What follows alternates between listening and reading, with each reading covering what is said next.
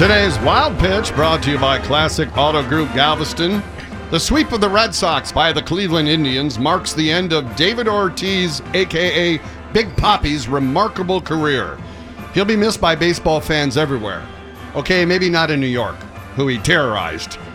But he'll be especially missed by Saturday Night Live's Kenan Thompson, who did a great impression of Big Poppy announcing his retirement. I retired, but I'm still going to be a spokesman for Bay East Bowl. Bay East Bowl. Do you like basketball and football, but they too fun and fast? Try Bay East Bowl. You hit a ball with a stick, and then you run a little bit with Bay East Bowl. By the way, check out my pic with Big Papi on our Facebook page. Hmm? That's today's Wild Pitch.